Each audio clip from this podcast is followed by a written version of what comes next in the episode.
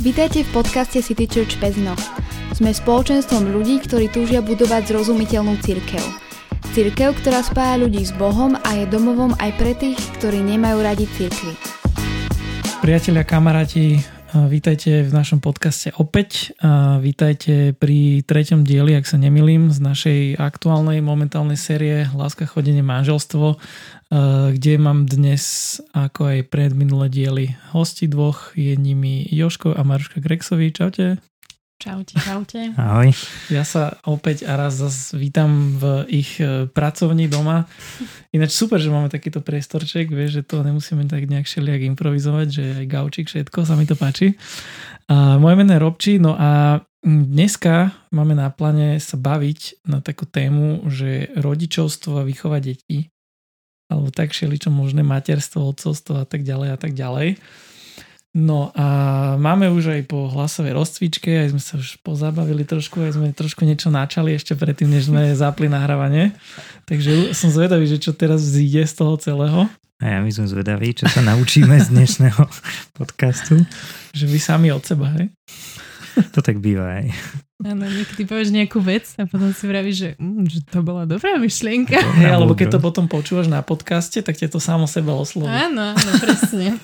No tak to sa mne ešte nestalo, ale tak... Jaj. A možno to bude aj tým, že ja nepočúvam tie podcasty, vieš, že keď to náram, potom to už nepočúvam. No dobre, ale poďme teda k tej téme, ktorú sme si dneska stanovili. A to je to rodičovstvo a výchova detí. No a tí, ktorí vlastne neviete taký ten background, že e, kto sú Joško s Maruškou, tak kľudne si to teraz pauznite a dajte si ten prvý dielik a tam trošku oni to tak spomenuli. A teda už keď teda prejdem k tomu rodičovstvu a týmto veciam, no takže no, nechcem to povedať, že o vás je všeobecne známe, ale teda ja viem, že vy ste mali decka akože relatívne dosť skoro, takže akože ste, ste, sa aj skoro zobrali, ale prakticky ste mali aj hneď prvé dieťa veľmi rýchlo. Áno. A potom ste mali ďalšie dve. Áno. Uh, potom zatiaľ pauza až doteraz. A, no ale teda keď vychádzam z nejakého takého kontextu doby, kde žijeme, kde dnes priemerný vek nejaký žien na Slovensku, kedy rodia deti, je tak okolo 30 rokov, No Maruška, ty si mala uh, o dosť menej vtedy. No, no tak, tak eh, prosím menej. vás, povedzte mi, že akože prečo to tak skoro a či, či uh, alebo že či, či vidíte niečo dobré na tom, že mať takto akože nejak tak skoro. Tak možno, že dajme ešte takú štatistiku, alebo že povedzme si tie roky, že ako to bolo, že sme sa vlastne zobrali a do roka, respektíve auguste sme sa brali a v júni sa narodil Dávid, čiže to sme tak akože naozaj veľmi stihli. A potom vlastne o rok a pol na to sa nám narodili dvojčky. Takže vlastne v priebehu dva a pol roka manželstva sme už mali tri deti. Hej. No, to takže celkom akože tempo.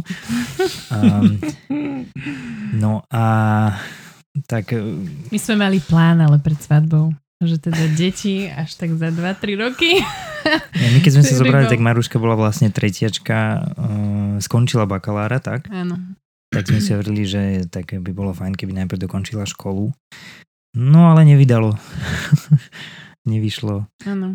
Nejako to zjavne pán Boh chcel inak, lebo my tak po ľudsky e, sme teda, čo sme vedeli, robili, pretože by teda deti sme mali až potom, ako skončí školu, ale tak hej, zjavne pán Boh mal iné plány.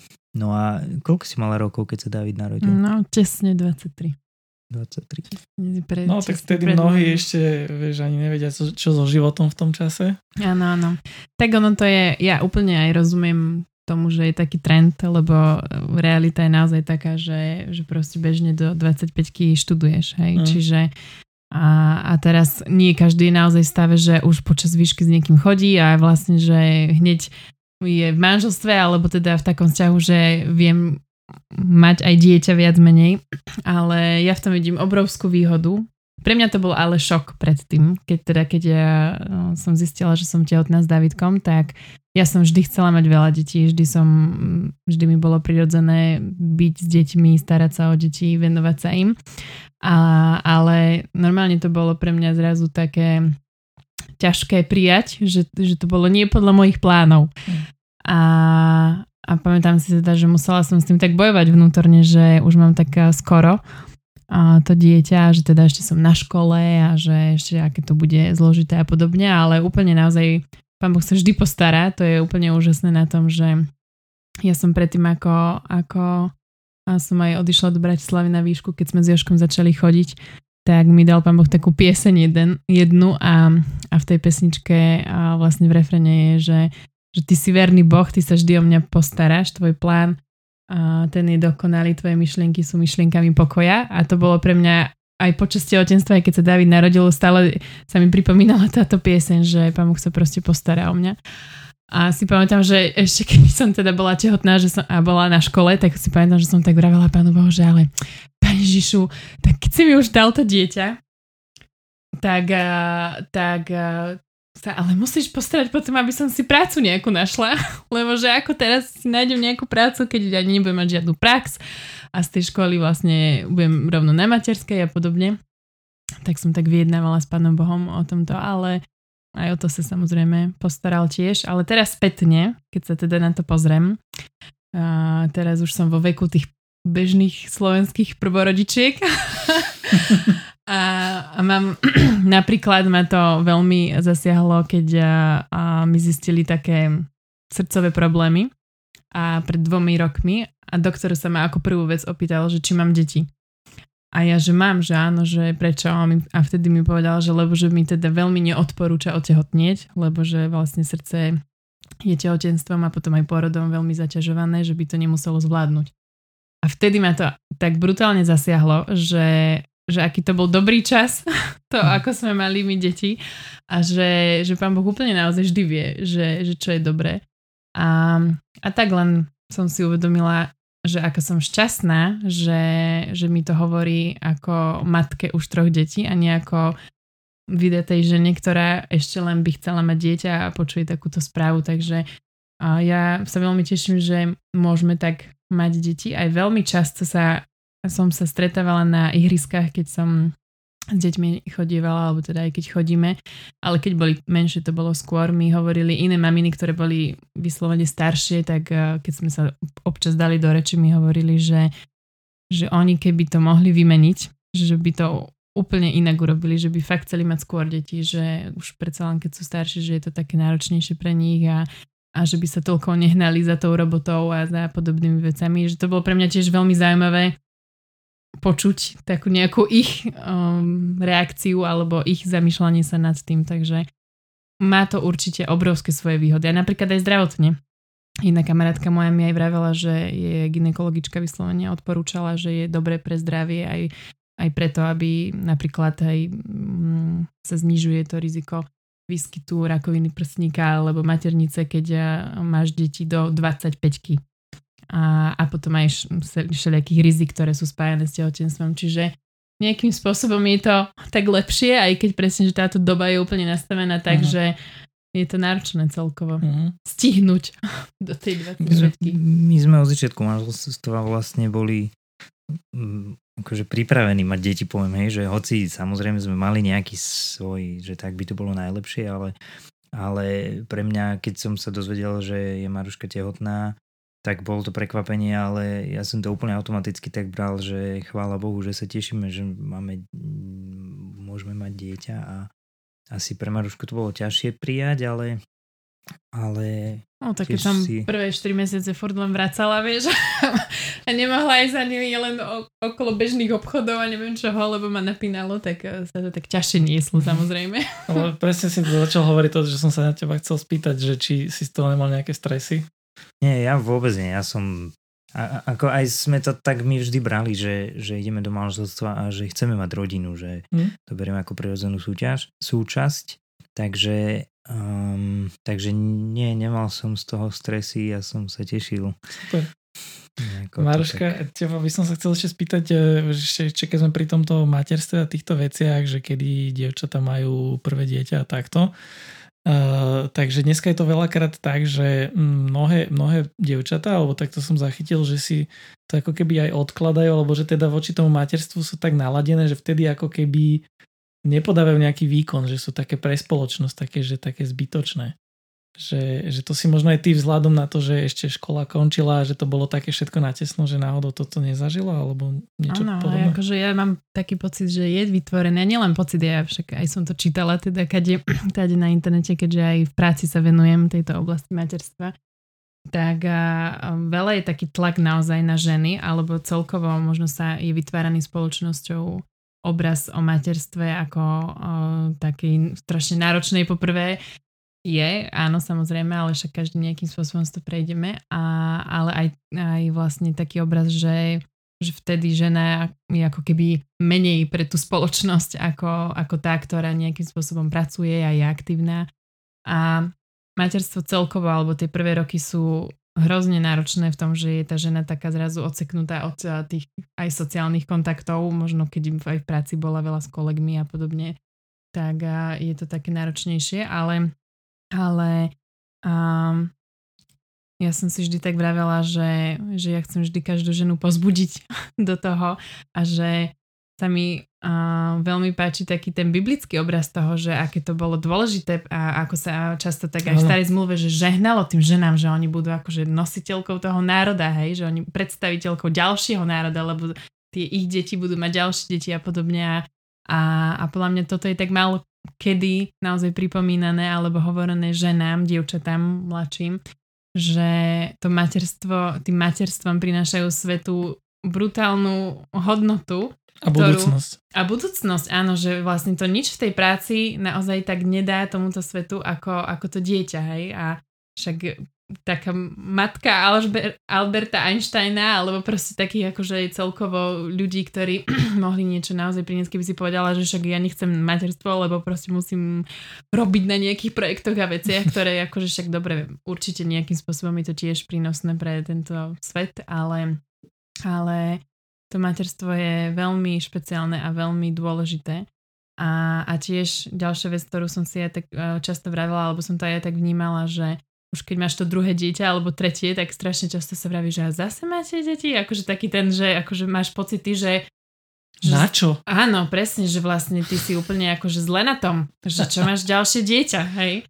A tiež som si povedala, že no ja úplne, že musím hovoriť o tom, že každé jedno materstvo, každé teda jedno bábetko ktoré má prísť alebo už je, tak je požehnanie. A že to je, úplne tomu verím a je to aj biblický princíp tiež, ktorý je v Biblii písaný, že je požehnaná, však aj Mária bola požehnaná, aj keď mala pána Ježiša. A, a to platilo o všetkých ženách starej zmluve, vždy tam bolo použité to slovo, že je požehnaná, lebo je to požehnanie mať deti. A, a tak toto sú podľa mňa tiež také možno mm, veci alebo otázky alebo tlaky, ktoré často riešila ženy v svojej hlave, lebo mm, táto spoločnosť možno častejšie dáva do popredia nejaký aktívny život a podobne ako to materstvo a pritom naozaj tým prinášame veľmi veľa svetu. Áno, akože ešte úplne na toto by som nadviazal, ale ešte do toho vsuniem ešte jednu takú podtému a to je tým ako ohľadom toho, že mať deti a nemať deti a podobne, že mm, tiež som zase zachytil, že mnohí ľudia napríklad alebo teda pár si povie, alebo možno žen, ženy sú také, že, že správame si to dieťa a že to akože posunie náš vzťah dopredu, ako v zmysle, že možno majú nejakú, ja neviem, krízu alebo podobne, že už som aj takéto zachytil a že podľa vás je to nejako možné, že to ako niečo vyrieši alebo ako? Nám určite posunuli deti náš vzťah e, dopredu.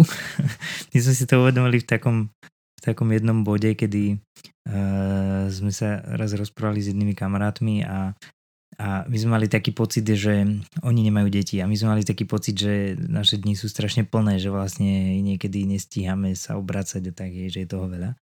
Ale vlastne sme sa rozprávali a zistili sme, že, že oni sú na tom úplne rovnako aj, keď nemajú, aj keď nemajú deti. Ešte menej sú spolu, jak my. A že, že vlastne nám, nám veľmi pomohli deti usporiadať, alebo usporiadať, no, ako zvýrazniť to, čo je dôležité, že naozaj dať, mať také jasné priority. Uh, možno, že sa k tomu dostanem neskôr, lenže to bola jedna z vecí, ktorú som videl, že ako, ako určite že posunula, ovplyvnila naše manželstvo a pozitívne veľmi. Uh, dokonca aj ten čas, bol taký, že, že my máme čas spolu, lebo vlastne keď uložíme večer deti spať o 8, pol 9, tak, tak už vlastne sme len doma, hej, už aj keď sme mali menšie ešte deti, že kde by sme chodili, no sme doma, lebo však sme s deťmi doma.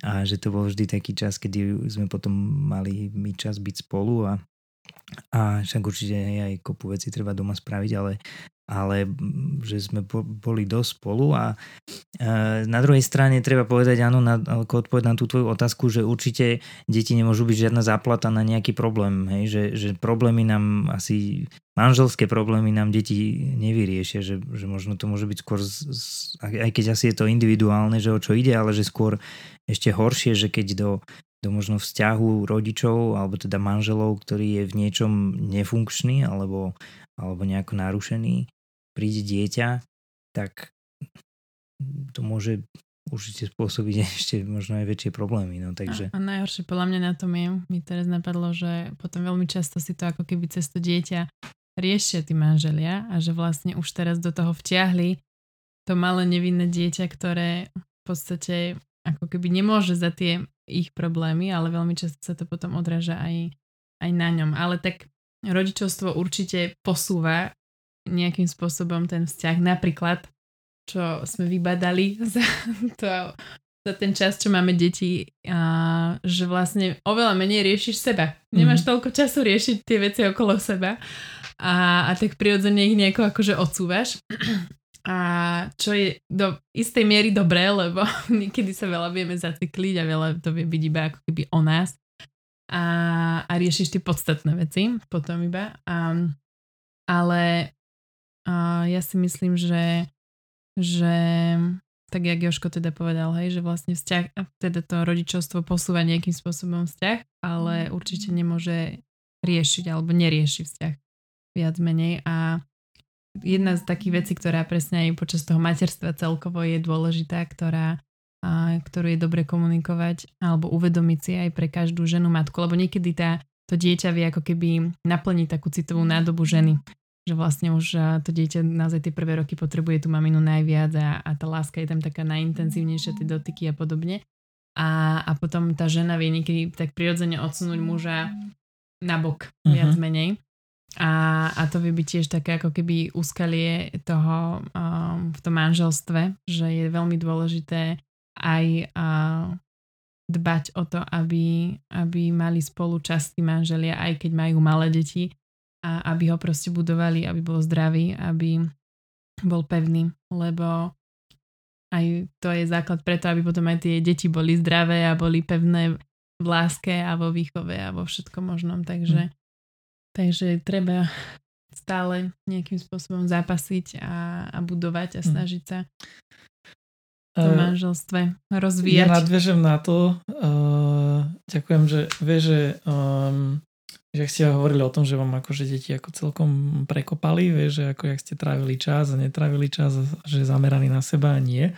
Tak e, opäť, že, ale toto už nemám z vlastnej hlavy, to som pred, tento týždeň som e, jednej nemenovanej e, Instagramovej influencerky, ktorá čaká dieťa, pozeral mhm. Instagram a tiež akože, akože také tie materské šeliaké, že zaklikne, že čo si myslíš, také mm-hmm. názory.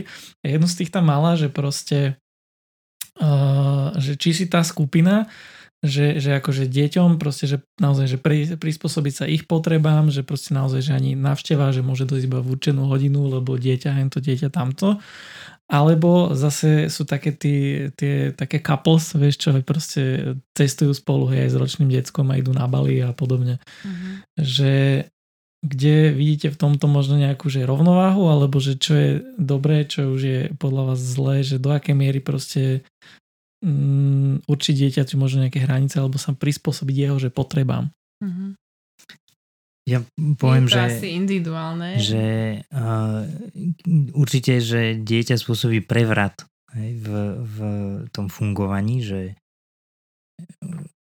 my sme si to síce dlho nezažili, to také sl- slobodné, e, teda bez detí e, obdobie, ale že, že je to fungovanie, v ktorom si akoby tak všetko vieme kontrolovať, mať hej, úplne pod kontrolou a potom naozaj ako keď príde dieťa, tak veľa vecí je takých, že, že to často nemáme pod kontrolou a že musíme sa veľa, veľmi prispôsobovať mnohý, mnohým okolnostiam a tak, ale že my sme, ehm, čo sa tohto týka, že, že si my počuli sme alebo čítali sme takú, takú dobrú myšlienku, že, že o tom vzťahu k dieťaťu a že aké, aké je také správne miesto toho dieťaťa v rodine, že, že, uh, že dieťa potrebuje byť milované úplne najviac, ako sa len dá ale zároveň uh, musí vedieť, že ono nie je stredom vesmíru, že okolo neho sa to netočí.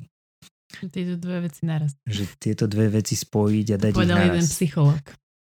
A že a vlastne na tú otázku by som odpovedal tak, tak my sme asi vždy sa snažili v tom hľadať takú, takú aj správnu hranicu, že my sme tiež dosť veľa s deťmi chodili. Brávali sme ich, my sme organizovali e, alebo boli súčasťou organizácie všelijakých takých e, táborov, podujatí, festivalov. aj festivalov a, a že samozrejme, že kým boli maličké babetka, tak aj tam zo zdravotných dôvodov to má svoje dôvody, prečo potrebujú mať kľud, potrebujú byť doma, potrebujú byť aj izolované a tak, to je všetko v poriadku, ale že keď už boli trošku väčšie, tak sme ich brávali so sebou aj ako keby sme im chceli dať pocítiť to, že, že um, zároveň tak ako my prispôsobujeme náš život im, tak aj oni musia prispôsobovať svoj život iným veciam. Hej. A často, aj ja som mal radosť toho, že mohli vidieť od malička deti, že, že je pre nás dôležité uh, slúžiť iným ľuďom uh, aj v rámci rôznych kresťanských uh, podujatí a že, že to, že oni prišli na svet a že sú súčasťou našej rodiny, to na tom nič nemení. Hej. Že my ich berieme so sebou a, a, a sú v tom spolu s nami. Tak ja, si, ja mám z toho radosť, keď sú už teraz deti staršie, lebo vidím, že, že sa tak naučili s tým, s tým fungovať a žiť, že, že si myslím, že sa nám dosť, dosť podarilo tú hranicu nejakú takú, takú Ale nájsť. tak veľmi to závisí naozaj od toho, aké je to dieťa. Napríklad David náš bol strašne urevané dieťa, alebo teda on hrozne plakal, keď bol maličký, a takže hodiny v kuse. A ja som mala stres ísť hoď kde s ním. Aj keď, keď teraz nad tým rozmýšľam, keď hovoríš, že kde sa všade boli, tak vlastne v júni sa narodil a v auguste sme boli na Kemfeste s ním. Mm. Ale takže sme teda bývali u, u mojich rodičov a, a teda na takom festivale najväčšom kresťanskom a, a tam som cez deň s ním chodila. Ale mala som vnútorne vždy stres z toho, lebo presne som sa bála toho momentu, že sa zobudí a že bude strašne plakať hodinu v kuse a ja nebudem vedieť, čo s ním urobiť. Čiže akože veľmi to závisí naozaj, že treba aj sledovať to dieťa, lebo sú deti, ktoré sú spoločenské, ktorým to až tak nevadí a sú deti, ktoré, ktoré, ktorým to môže vadiť, hej, alebo že sú potom také nervóznejšie, že treba to aj tak odsledovať, že ich neprepáliť niekedy nejakými až príliš aktivitami a, a dať aj im nejaký možno priestor alebo kľud doma, ale zároveň si myslím, že je dobré sa tak neuzavrieť, že toto ja vidím ako také, by som to nazvala až úskalie a časté rodičov, že oni potom sa tak veľmi uzavrú iba tak do seba ako rodina. A je to škoda podľa mňa, akože ja by som to skôr povedala v takom, že je to škoda, hej? Že, že naozaj to dieťa dokáže aj veľa vecí sa tak otvoriť, alebo mm, aj možno iné veci zažiť, alebo proste stretnúť viacero ľudí a spoznať rôzne veci, keď rodičia si dajú trošku námahy a nevadí im to, že proste budú musieť nejaké veci riešiť síce za behu, keď dieťa zoberú na festival napríklad a podobne. Ne, že ja si myslím, že je to potom už skôr o rodičoch ako o deťoch, že keď mm. už sú staršie, už majú 2-3 roky, hej, tak potom e, naše deti boli vždy šťastné, keď sme niekde išli, hej, že skôr to pre nás bolo, kým sme napratali auto no, a niekde morda. sa presunuli a, a potom X tam... náhradného oblečenia, a plienky, že je to potom skoro rodičok, že sa im do toho možno nechce, hej, že to chápem, že to je akože veľa toho, ale ale zase aj my sme to tak skúsili, že je to skvelé, že aj deti môžu, môžu potom vidieť aj tie naše vzťahy s inými ľuďmi a byť tak vtiahnutí do toho všetkého, čo žijeme, že, že si myslím, že aj pre nich je to veľmi dobré. Super odpoveď, mňa to normálne tak, že uh, sa to povie, že pozbudilo, že to je taký presne taký ten zdravý, že keď máš že tým ten alebo tým ten, hej, že je to taká tá zdravá hranica, to sa mi tak na tom veľmi páči. A, ale poďme, poďme na takú tému, že viac generačné bývanie.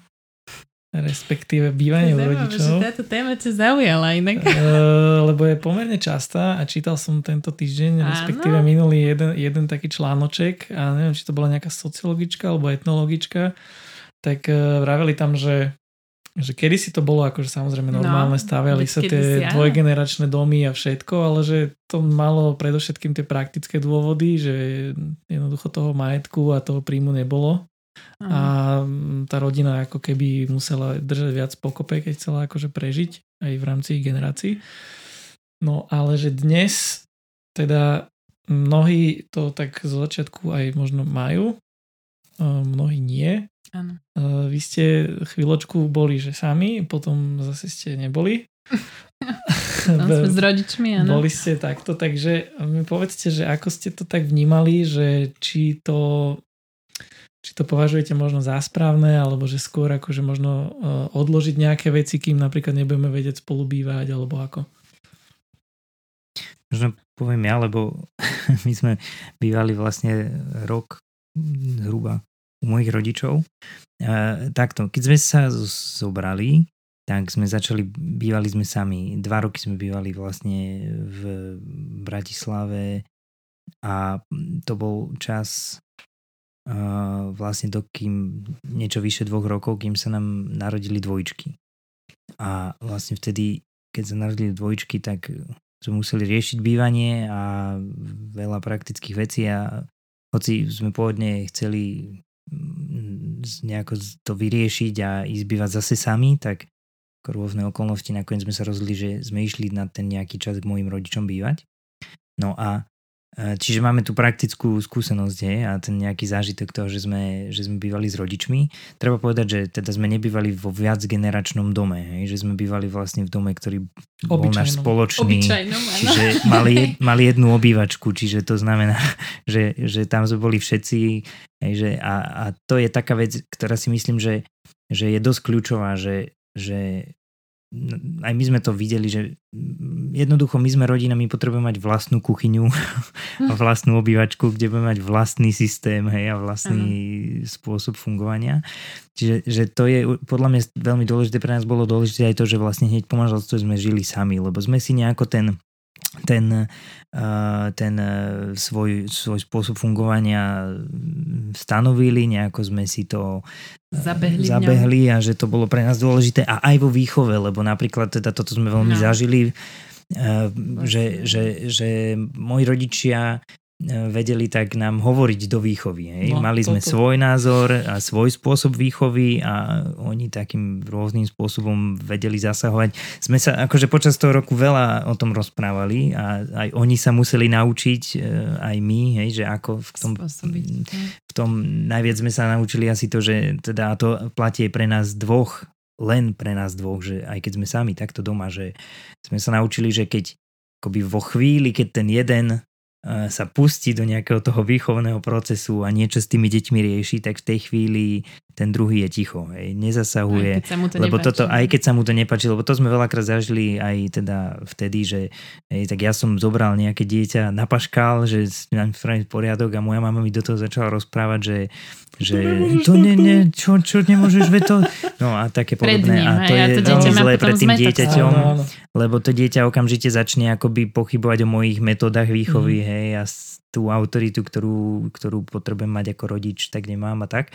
Ale ja si za, zároveň spolu s tým myslím, že my aj, aj teraz v rámci takých okolností našej rodiny sme aj rozmýšľali o tom, že ísť znovu bývať k mojej mamine, ona je už sama, lebo môj tatino zomrel minulý rok Um, a, a že ja, ja, ja, ja to hodnotím ako veľmi dobré, že bývať s rodičmi, že ono to sa, aj má aj praktické dôsledky tie, že čím sú aj potom aj rodičia starší, že je dobre byť pri nich, hej, že je to skvelé, že môžu by sme byť zase spolu a takisto je, že hej, mať starých rodičov blízko pri malých deťoch je skvelé, že, že vedia, vedia pomôcť a tak. Čiže uh, si myslím, že pokiaľ aj napríklad teda to bývanie vie byť vyriešené, že ten dom vie byť viac generačný, hej, že, že má každá rodina poviem, svoj, svoj priestor, hej, že kde si vie kuchyňu. fungovať samostatne, takže že, že ja v tom vidím veľa pozitív. a určite to je aj náročné, lebo so svojimi vlastnými rodičmi je niekedy asi najťažšie hej, si nejako výjsť a tak, ale, ale to sú dobré výzvy. Hej, že to, mhm. je, to není, že teraz dôvod na to, aby sme spolu nežili. To je dobrý dôvod na to, aby sme sa cvičili v láske a okresávali a ano, učili sa spolu veľmi to závisí. Ešte taký ďalší bod mi v tom napadá, čo teda moje kamarátky riešili napríklad. A teda napríklad aj jednej mojej kamarátke manželstvo na tom stroskotalo je, je taký vplyv toho rodiča vlastne na jedného z manželov, hej, že napríklad vplyv, veľmi často to býva vplyv matky na muža. A to je teda veľmi nebezpečná vec, aspoň teda aj z príkladov, ktoré som počula a videla. Lebo, a pre mňa napríklad to je obrovská výzva, lebo mám synov a raz budem tiež tá, tá svokra, svokra. áno. Takže je to pre mňa taká výzva, že, že ako svokrou byť pre moje budúce nevesty.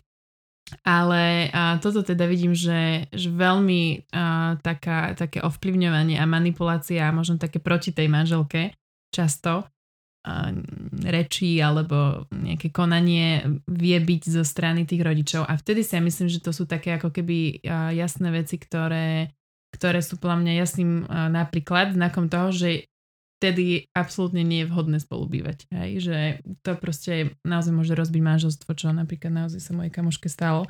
A, a je to proste ťažké. Hej? Čiže a toto je jedna ale z takých vecí, ktoré ako keby si aj tí manželia potrebujú povedať. Mne tak moji rodičia, akože paradoxne, hej, uh, furt ho- hovoria, že napríklad mi povedali, že ty nesmieš na Jožinka hovoriť zle pred nami. Ty ho musíš chrániť pred nami. Áno. No ale, ale, ale vlastne my, keď sme sa nasťahovali k rodičom, tak mne toto povedal vtedy môj otec, a neviem, či som ti to niekedy hovoril. Mm, že, no, tak máme tu premiéru, no. Že, že vlastne on mi povedal, že, že ty musíš byť vždy na strane tvojej manželky. Ano. Že ty nemôžeš, že keď príde akože problém medzi ňou a tvojou mamou, hej, takže ty musíš byť na strane manželky, nikdy nie na strane ano. mamy. Ano. Hej, že, a vlastne tým pádom nedovoliť ako keby, teraz tak mamina počúva, mamina veľmi ťa ľúbim, ale že nedovoliť tej ma- mame sa postaviť medzi nás, hej, že Áno. musím vždy akoby chrániť svoju manželku v tomto a, a to nie, neznamená, hej, že to sú úplne bežné veci, že to vôbec neznamená, že ja neviem, aké súboje vznikajú jednoducho úplne v obyčajných veciach, že, že vedieť akoby tak správne zdravo fungovať. Čiže ja som to mal od môjho tatina, že on Áno, mi to hneď povedal, že, že musím ťa chrániť. Dobre ti povedal. On to mal totiž to tiež veľmi zaujímavé zažité so svojou mamou áno, zase. Áno. Ale toto si myslím, že napríklad aj naši to tak zažili, mali taký oni svoj krásny príbeh jeden, kde tiež zasahoval do ich manželstva, ale tak paradoxne, hej, zase akože môj detko nariadil niečo mojej mamke a moja mamka je vždy taký, akože bola taký poslušný naozaj typ céry. A, ale už boli zobratí, hej, a môj ocino sa na to strašne hneval, až tak, že teda volal detkovi a potom mu povedal, že detko, ale že vy už nemôžete o mojej akože manželke rozhodovať. A takže akože toto podľa mňa je strašne dôležité si uvedomiť, že keď už sa teda tí dvaja zoberú a dajme tomu aj bývajú v tom spoločnom dome, že ten biblický princíp, ktorý je, že opustí muž, muž svoju ženu, svoj, svoju nie, matku, svoju matku tak aj svojich rodičov. Svojej žene. Že vlastne ten je strašne dôležitý, ako keby si to uvedomiť, že, že to znamená toto napríklad prakticky, hej, že ako sme teraz povedali, že už ty už musíš stáť za tým svojim Hej, my ako manželia manžel, sme jedno, hej, že musíme byť, musíme byť jedno v tom vzťahu, lebo ako náhle v tom manželstve kohokoľvek, hej, aj rodičov, že pustíme akoby medzi seba, tak to je Také rozdelenie, hej, že, je, no. že to je niečo Narobí to paseku. Čiže, no. čiže, ale si myslím, že keď ako sú takéto vzťahy dobre nastavené, vyriešené, tak Veď aj s tou výchovou, že my sme to aj rodičom jednoznačne povedali, že tak my sme tu rodičia, aj mojim rodičom, že tak my rozhodujeme o tom, ako budeme mhm. vychovať deti a, a, a že radi sme sa o tom rozprávali. Hej, a veľa vecí aj poviem, že však sme aj, aj sa potrebovali učiť, aj možno, že sa nehali ovplyvniť. Áno. Ale ale my sme mali takú ako keby inú situáciu v tom, že akože my sme ten prvý rok, čo sme tam bývali, a sa vlastne narodili dvojčky a teda Davidko mal rok a pol a to bolo také, že my sme boli úplne že čisté mumie podľa mňa, hej, že akože my sme boli radi, že sa najeme, že mamina proste Joškova navarila, že proste fakt, že tam bol niekto s nami, lebo to naozaj sme boli takí vyplutí zo života totálne. Maruška to bol masaker. rok, dvojčky. No, trošku viac. Čiže rok, vyše roka. Čiže akože to išlo non-stop, hej, jak mliekaren, že napijú sa tdm, znova, znova. A teraz vieš, že držať niekto e, to jedno dieťa, lebo vracali veľa, reflux mali, potom s Davidom riešiť a tak ďalej. Čiže akože si myslím, že to nám tak prospelo, že znovu zase sme nemuseli riešiť strašne veľa našich takých medzi sebou vzťahových vecí, lebo sme riešili proste tie malé bábetka, že sa to dalo vtedy veľmi. A potom už keď boli tak staršie po tom roku, tak už to začalo byť trošku náročnejšie, lebo hej, hej, už sa to tak uvoľnilo, že už okolo tých detí predsa len nebolo toľko treba. A, aj tá výchova nastúpila, lebo tak také malé výchova, deti áno. ešte Väčšinou neriešiš. od roku je naozaj taká tá výchova začína, že vtedy, vtedy začína už to dieťa tak viac prejavovať aj podľa psychologov. Seba. Tak my sme to už vtedy vnímali, že hej, už potrebujeme nájsť to vlastné bývanie a, a, a ísť bývať sami a si budovať takú tú svoju rodinnú bunku. Jasné. Čiže vlastne e, to tak platí, hej, že závisí to veľmi od tých svokrovcov to bývanie, že čím sú takí ako, že, že sa menej starajú, že tým bližšie možno, a čím viac sú invazívnejší, tým potom akože ďalej, hej. Tak áno, závisí to určite od áno, toho, že veľmi, veľmi to musím závisí, povedať, že ako, hej, všetci máme samozrejme kopu všelijakých svojich e, negatív, ale že moji rodičia tiež tak keď sme sa porozprávali, takže si dali povedať, hej, že ano, aj na nich som videl, že tak už potom to rešpektovali. No, ano, tak. Ale tak vieš, veľmi často mi, keď som mala nejaké akože aj také ženské skupinky, alebo teda mamičkovské a tie baby sa tam strašne často zdieľali o tom, že to sú také blbosti, ale oni ti veľa urobia, že oni svojim deťom nedovolia na cukríky, mm. malým ja neviem, dvojročným, trojročným a babka poza chrbát si myslí, že ťa nevidí a ona proste ťa tomu dieťaťu to dáva, vieš, a môžeš jej to povedať koľko chceš, že stanovíš si tie hranice a ona ťa absolútne vôbec nerešpektuje, takže akože, a keď to robí teraz pri cukríkoch, tak nevieš, že vlastne kam to môže zajsť pri nejakých ďalších veciach, takže určite No a hlavne to je... ako to vplyva na to dieťa, hej? Čo Dôležité. si dieťa potom z toho odnesie na konci, že... No ale už keď ste načali ste tú výchovu, tak sa na to spýtam, že zase opäť dva týmy, hej, taký ten... Furt máš len dva taký týmy. Ten, no nie, lebo vieš, ako mám, pod, mám taký dojem, že sa, ako keby sa, sa be, berie sa e, ako keby taký konzervatívny prístup, potom taký liberálnejší prístup. Hej, mm-hmm. Že ten mhm. konzervatívny, že cukor a bič, proste naozaj odmena, trest a tak ďalej. Mm-hmm. A potom taký ten liberálny, že naozaj, že s dieťaťom musíš sa porozprávať a mu to vysvetliť a podobne. Že čo je podľa vás že dobre, alebo teda čo je správne robiť, lebo je to tých prístupov dneska asi mnoho. Už som aj také zažil, hej, že proste dieťa si samo vyberie najlepšie, čo ono vie a to ty mu nemáš do toho kecať a podobne. Napríklad pohlavie si vyberie samo. Prídeme aj na takú tému v podcaste. Možno budúci diel. Uh, ja by som povedal takú vec, že, že možno, že hej, že toto si, čo si povedal, dva také dve strany, že, že to sú také viditeľné veci, ale ja by som in, z inej strany to povedal, že, že uh, to, čo verím, že je úplne kľúčom k výchove a podstatná vec je, že, že mať jasne nastavený ten vzťah medzi, medzi dieťaťom a rodičom. Uh, Biblia nás učí, že, že mm, my potrebujeme sa v živote naučiť podriadiť Božej autorite a tomu, že Boh je zvrchovaný Boh a má nad všetkým moc a vedie nás k, k pokoreniu sa pred ním. A Biblia na mnohých miestach používa ten obraz uh, otca a detí na vykreslenie tohto vzťahu. A tým nám dáva úžasný, úžasný model toho, že aký má byť vzťah medzi hm. rodičmi a deťmi. Asi neviem, či niečo je krajšie v Biblii akože vyjadrené alebo jasnejšie napísané ako to, že že rodič má byť voči dieťaťu autorita. A to znamená, a dieťa sa to tak musí naučiť vnímať, že, že rodič je ten, kto rozhoduje.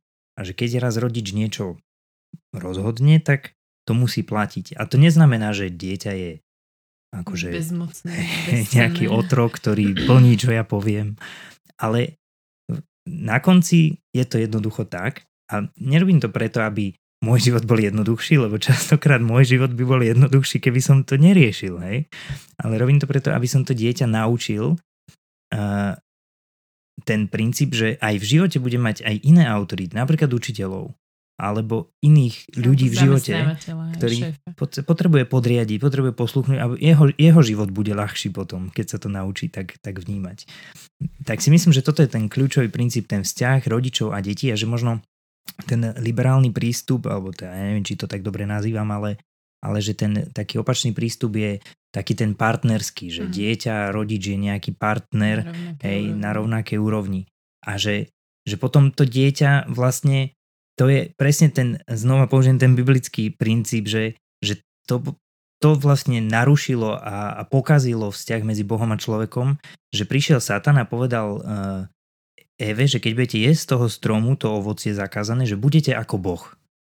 A vlastne toto je ten najväčšie pokušenie človeka, že chceme byť ako Boh, chceme byť na jednej úrovni s Bohom, a, a, ale to je, mm, vtedy prichádza vlastne k tomu, že človek si sám začne o sebe rozhodovať a človek si nevie dobre o sebe rozhodovať a tak to aj dopadne. A vlastne s dieťaťom to isté, že, že vlastne učíme dieťa, že, že budeš hej, v tom obraze, že budeš ako, že ty máš 2, 3, 4, 5 rokov a hovoríme mu, že vlastne ty už si dosť veľký na to, aby si si o veciach rozhodoval sám, hej, ale tak o čom sa vie správne rozhodnúť to dieťa?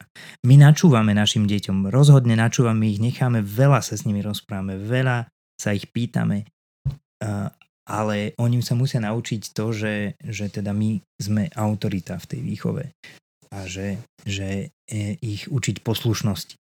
To znamená, že keď, keď niečo rodič povie, tak dieťa, úlohou dieťaťa je to posluchnúť.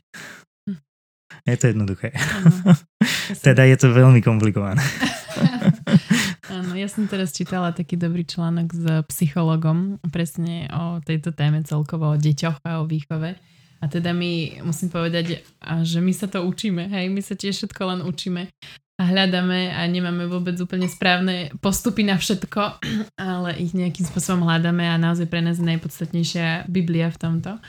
A, a on presne o tomto hovoril ešte z také iné ako keby uh, oblasti a hovoril, že čo ako keby vzniká v dieťaťu, keď sa má same rozhodnúť, že aj, aj dospelý človek často má strašne veľa vecí, ktoré by chcel a že teraz má vyhodnotiť niektorú a má tu preinformovanosť a má vyhodnotiť niektorú, ktorá je ako keby najsprávnejšia a často má z toho stres vnútorný aj z tej v podstate preinformovanosti alebo že z toho, že nie, nie sú nejako nastavené veci, že nemá presne definované alebo nastavené veci a, a teraz musí sa len rozhodnúť a ako keby to on tak opisoval, že toto v podstate spôsobuješ dieťaťu, keď mu stále dávaš nejakým spôsobom jemu rozhodovať alebo vybrať si.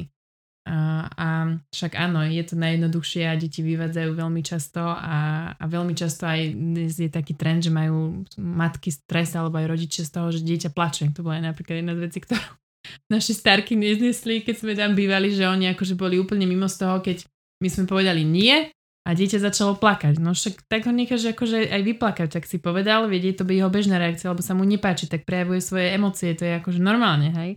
Ale ich to v momente proste už láme, že akože veď to dieťa plače, musíme mu to dať. A, ale to je presne to, že ako keby ty prehráš, hej, lebo teraz vlastne on si vydúpe úplne každú drobnú vec, ktorú ty mu nejakým spôsobom povieš nie a, a nie je to proste správne. Taký... A už práve keď deti začali plakať, už to bolo jasné, že vtedy nemôžeš ustúpiť, lebo vlastne čo ich tým učíš, mm. že keď začne plakať, tak to dostane. Hej? No. Tak práve, že opak ich chceme naučiť, že plakať môžu koľko chcú a nepomôže im to. Oh. Hej? Takže... Ale mne sa páčilo tiež teda, ja keď, som, keď sme mali Davidka malého, ja som sa veľa bavila o týchto veciach so švagrinami a a, a jedna moja švagrina to tak akože tiež hĺbšie riešila a študovala si nejaké tiež od mm, nejaké mm, spisy, alebo jak nazvať, od psychológov a, a tam bolo napríklad o trestaní alebo celkovo o trestoch pre deti od nejakého kresťanského psychologa, ktorý, neviem, či to on tiež nepovedal presne túto vec, že teda aby deti, ktorý Jošku povedal, že aby deti vedeli, že sú najviac milované na svete, ale zároveň, že nie sú oni stredobodom vesmíru.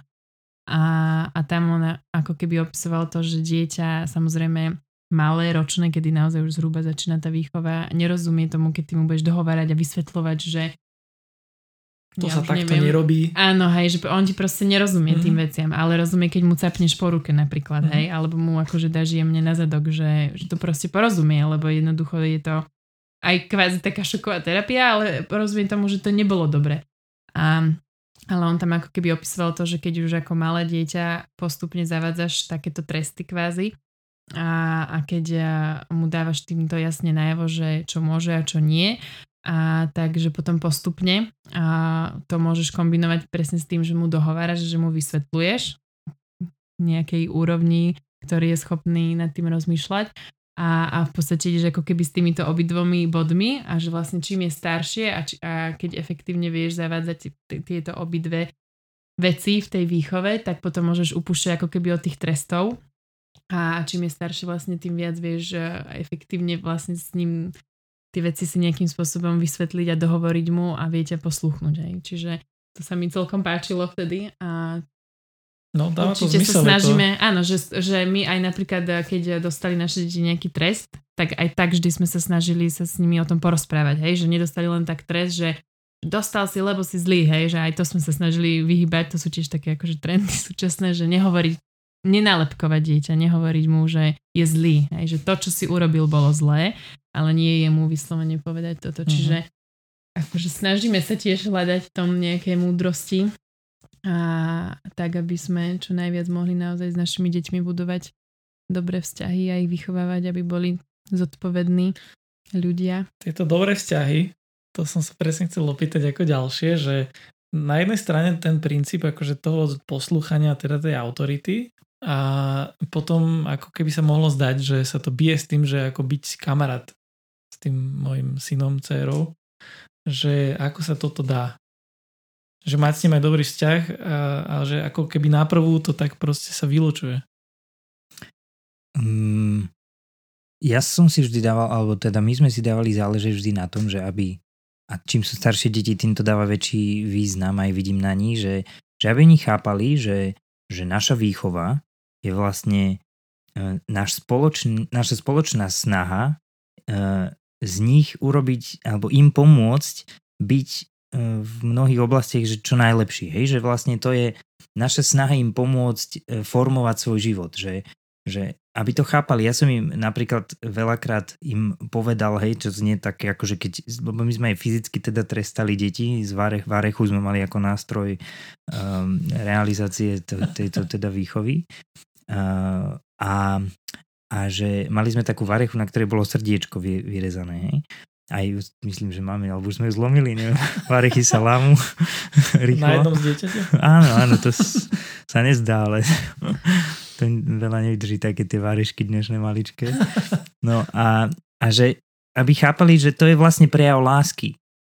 A ja som im často povedal, že, že jednoducho potrebujem e, to urobiť, aby oni si to zapamätali, aby pochopili ten princíp, že keď niečo urobí zle, tak to má aj svoje zlé dôsledky.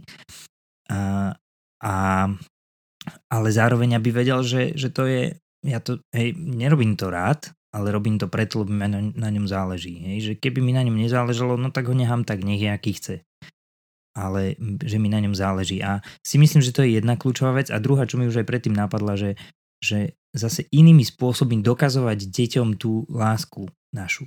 Že, že je strašne veľa v rodičovstve príležitosti sa pre deti obetovať. A nechať ich to vidieť, že, že sa my pre nich obetujeme, že mnohé veci pre nich robíme, že akoby v nich budovať tú vďačnosť, to uvedomenie si toho, že, že naozaj, aby, aby to mali oni vrité hlboko v srdci, že, že my ich milujeme, hej? že, um, že ano, to, to je pre nás strašne dôležité. Uh-huh. A ja som ja pár kníh čítala o výchove, aj keď úplne nie všetky som dočítala, ale jeden psychológ, taký, ktorý mi moja mamka dala, že oni čítali, keď nás vychovávali, tak on tam presne toto opisoval, a že, že vlastne je veľký rozdiel to, keď dieťa vychovávaš aj trestom, aj fyzickým napríklad, ako keby v prostredí lásky. Alebo on to, to skôr takto opisoval, že, že to v prvom rade, čo dieťa potrebuje, je mať naplnenú tú svoju citovú nádobu, citovú potrebu, že je bezpodmienečne milované, že vlastne je milované aj keď nepodá nejaký výkon, aj keď urobí niečo zlé, proste, že je milované, lebo je. Hej?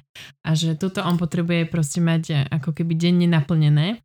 A, a keď v tomto prostredí alebo v tejto naplnenosti a má nejaký trest za neposlušnosť alebo za prekro- prekročenie určitých hraníc, tak to proste vie pochopiť a prijať oveľa, in, oveľa inak, alebo teda vie to oveľa lepšie budovať jeho charakter a jeho správanie, ako keď e, vlastne nemá naplnenú tú citovú nádobu a potom dostane trest a ešte dajme tomu aj, aj možno nespravodlivý alebo nepochopený, lebo však aj my sme určite veľakrát zlyhali a nespravodlivo a ja teda od nervov niekedy viem dať deťom, čo mi je potom veľmi ľúto. Aj sa im idem ospravedlniť často. A, ale a to sa mi veľmi páčilo, to som si ja tak mm, povedala, že, že v prvom rade našim cieľom je naozaj s deťmi tráviť čas. Hej, že to je jedna z takých vecí, že ja som ďačná, že bola za a Jožinka v tom, že on to mal vždy proste v priorite, že nebol možno taký typ muža, ktorí veľa pracujú a sú preč a, a potom len chvíľku sú s deťmi, že naozaj s deťmi veľa času trávi dokonca tak, že až sa potom nechcú so mnou hrať, lebo akože on má s nimi už s chlapcami, už sú staršie, tak majú tie svoje chlapčenské hry a mama to nevie a podobne. Takže ich to tak už so mnou začína nebaviť. A, ale a, teda toto sa mi veľmi páčil ten princíp, že, že naozaj keď majú naplnenú tú citovú nádobu, že keď naozaj buduješ ten vzťah, že snažíš sa s ním tráviť čas, snažíš sa mu ukazovať, že je vzácný, že je milovaný, a, ale zároveň presne mu stanovuješ tie hranice, tak, a, tak proste to vie padnúť na úrodnú pôdu. A že je to v tomto veľmi dôležité. A potom aj tie tresty, že, že e, to nemôžu byť samozrejme tresty v hneve hej, a v nervoch, že aj nám sa to učili, niekedy no. stane. Niekedy, aj vtedy možno je dobrá aj tá varecha, lebo to chvíľu trvá, kým si tú varechu musíš zobrať, alebo kým ti dieťa donesie, hej, že sa jednoducho ukludníš chvíľu. A lebo, lebo hej, možno, že to vzbudzuje takú predstavu, že teraz od hnevu to dieťa zbiež, hodíš niekde do kúta a daj mi pokoj, hej, že ale tak to samozrejme, to nie je výchova, hej, to je uvoľňovanie svojich rodičovských emócií a hnevu, hej, to nepôsobí nič dobré. Takže výchova je rozhodne v láske. Hej, aj v Biblii je to tak napísané, že, že otec, ktorý miluje svojho syna, tak ten ho švihá hej, a vychováva aj, aj trestom, aj fyzickým trestom, ale je to prejav lásky nakoniec. A ešte chcem povedať k tomu takú jednu myšlienku, že keď sa nám narodil Dávid, tak cez jedného môjho blízkeho uh, brata v Kristovi mi vám Boh poslal také slovo z jedného žalmu z Biblie, kde je napísané, že synovia mladosti sú ako šípy v ruke hrdinu a že blahoslavený je muž, ktorý si nimi naplnil tulec. a mne sa veľmi páči ten obraz, že, že dieťa ako šíp ktorý ja môžem držať v ruke a mojou úlohou je ho nasmerovať. Hej. Že, že akoby ten jeho potenciál, ktorý je v ňom nejako tou výchovou sa snažiť zvýrazniť, povzbudzovať, ukázať mu, na čo všetko má, e, čo sú jeho kvality. A, a, ale že, že akoby tá, tá úloha rodiča je smerovať to dieťa, že nie ho prerobiť na nejaký svoj obraz, hej, alebo zlomiť jak nejakého vojaka v disciplíne, že, že teraz aj budeš poslúchať a hotovo, že, že to smerovanie ako, ako taký šíp a potom príde deň, keď ho vystrelím a už potom je to na ňom, je to jeho život, ale že ten smer mu môžem udať ja. No super. Ďakujem, Jaško. Uh, ak dalo by sa ešte o tom určite rozprávať, mne napadajú aj ďalšie veci, len uh, sa blížime za chvíľku k hodinke, čo už je taký čas, že mnohí už uh, prestávajú, vypínajú možno a možno niektorí práve naopak sú takí, že ešte by som si niečo, ešte, ešte, ešte povedzte. No tak uh, pre tých, ktorí nás už vypli, tak už je to asi jedno, ale pre tých, ktorých to stále baví, tak uh, budeme mať ešte jeden diel na budúce a ten bude taký ten otázkový a už sme vlastne posielali aj výzvu e, na sociálne siete, aby ste nám posielali otázky, takže e, sa tešíme na to, celkom zaujímavo to vyzerá, takže budeme sa na vás tešiť na budúce. No a k záveru ešte len dám takéto e, obligátne informačné okienko, ktoré zvyknem dávať a to, že nás nájdete ako zbor na Facebooku, na Instagrame Pezinok City Church alebo kľudne si kliknite aj na našu webovú stránku a to je www.pezinok.citychurch.sk a kľudne, ak niečo vás možno zaujalo, možno s niečím nesúhlasíte alebo čokoľvek, tak budeme radi, ak sa nám ozvete, my určite vám aj odpíšeme a sa nakontaktujeme akokoľvek. Takže buďte určite slobodní a pozbudení do toho kľudne nám napísať, ozvať sa. No a mne nezostáva nič iné, už len teda pozvať vás e, počúvať aj na budúce ďalší dielik e, s Joškom a s Maruškou. E, ja sa s vami na tento dnešok lúčim. Ahojte, majte sa krásne a Joško s Maruškou takisto. Čaute. Ďakujeme Čaute, za pozornosť. Sa. A tak toľko od nás na dneska. Majte sa krásne.